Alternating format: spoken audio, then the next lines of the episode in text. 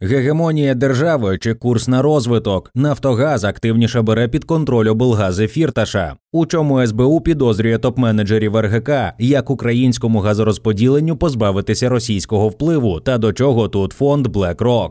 Служба безпеки України повідомила про підозру підсанкційному олігарху Дмитру Фірташу і топ-менеджменту його компаній, які привласнили державний газ на мільярди гривень. Під прицілом правоохоронців опинилися керівники регіональної газової компанії. Фактично, РГК управляє 20 міськ та облгазами, що контролюють 70% газорозподільних мереж в країні і спорідненого з нею трейдера є енергія. Майнд розбирався в деталях цієї резонансної історії та її можливих наслідках для вітчизняного газового ринку. Що інкримінують посадовцям РГК, за даними судово-економічної експертизи, лише протягом 2021 року незаконна діяльність фігурантів справи завдала державі збитків у розмірі понад 4,2 мільярда гривень. А загальна сума шкоди за попередніми оцінками протягом 2016-2022 років могла становити понад 18 мільярдів гривень. Як свідчать матеріали слідства, посадовці облгазів Фірташа розкрадали понад 70% коштів, які передбачалися на закупівлю газу. Фактично йдеться про привласнення грошей звичайних українців, які оплачували комунальні платежі, зазначає СБУ.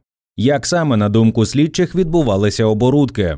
Схема полягала в тому, що облгази Фірташа купували паливо в підконтрольної йому ж компанії, але отримували не більше 30% від проплаченого обсягу газу. Дефіцит покривали за рахунок блакитного палива, що знаходилося в державній власності. Облгази відбирали недоотримане паливо з газотранспортної системи України та сплачували оператору ГТС близько 30% від загальної вартості ресурсу, посилаючись на відсутність коштів. У подальшому фігуранти виводили гроші у тінь через мережу підконтрольних Дмитру Фірташу комерційних структур.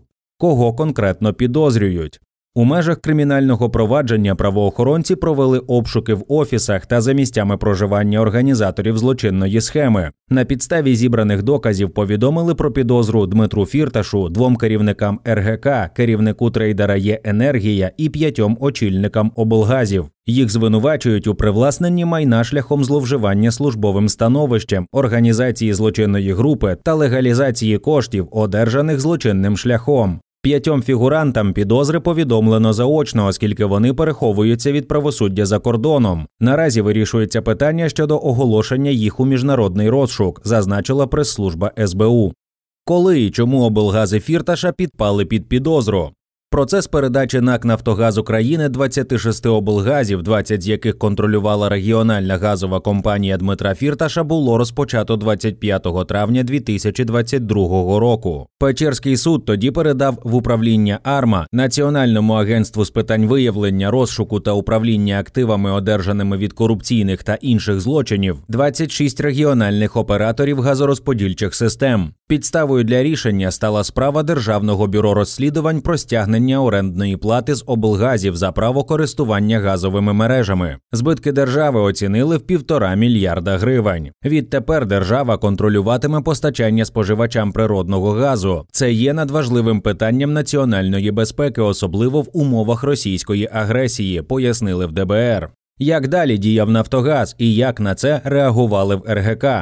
Для консолідації облгазів у вересні 2022 року Нафтогаз створив ТОВ газорозподільні мережі України. Менеджери Дмитра Фірташа заявили про незаконність цього рішення й оскаржили його в суді. До кінця 2022 року РГК зберігала контроль над активами. А в січні 2023 року Нафтогаз поновив активність, повідомивши про інтеграцію до своєї структури Дніпрогазу, Харківгазу, Харківміськгазу та Криворіжгазу. Також НАК замінив керівництво облгазів. Такі дії в РГК назвали спробою рейдерського захоплення підприємств критичної інфраструктури, які можуть призвести до дестабілізації ситуації у прифронтових регіонах. У ГРМУ відкинули ці пояснення та заявили, що стратегічною метою є запобігання ризику виникнення надзвичайної ситуації в енергетичній сфері. А після завершення консолідації облгазів усі споживачі газу матимуть однаковий доступ до якісного безперебійного постачання. Крім того, за рахунок додаткових інвестицій буде забезпечено модернізацію газової інфраструктури та якісний облік природного газу. Інтеграція облгазів відбувається в плановому режимі та з дотриманням усіх вимог законодавства, додали в НАК.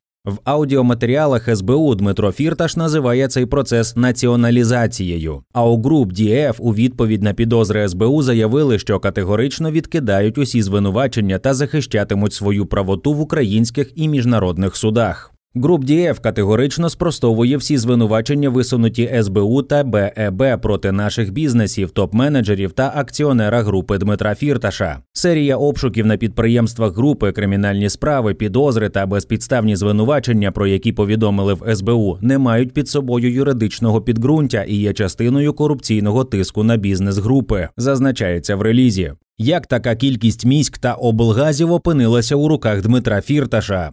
У 2011 році антимонопольний комітет дозволив компанії Віджая Universal Limited придбати газопостачальні компанії Харківгаз, Харківміськгаз, Дніпрогаз, Криворіжгаз і Донецькміськгаз у структур російського олігарха та власника групи Ренова Віктора Вексельберга. Тоді ж російські змі писали, що Віктор Вексельберг збирався продати Газпрому п'ять українських облгазів, які 2006 року придбав у депутата Госдуми РФ Олександра Бабакова. Проте згодом стало відомо, що згадані облгази перейшли Дмитру Фірташу, відомому давніми партнерськими бізнес-зв'язками з російською газовою монополією, зокрема за схемою Росукренерго.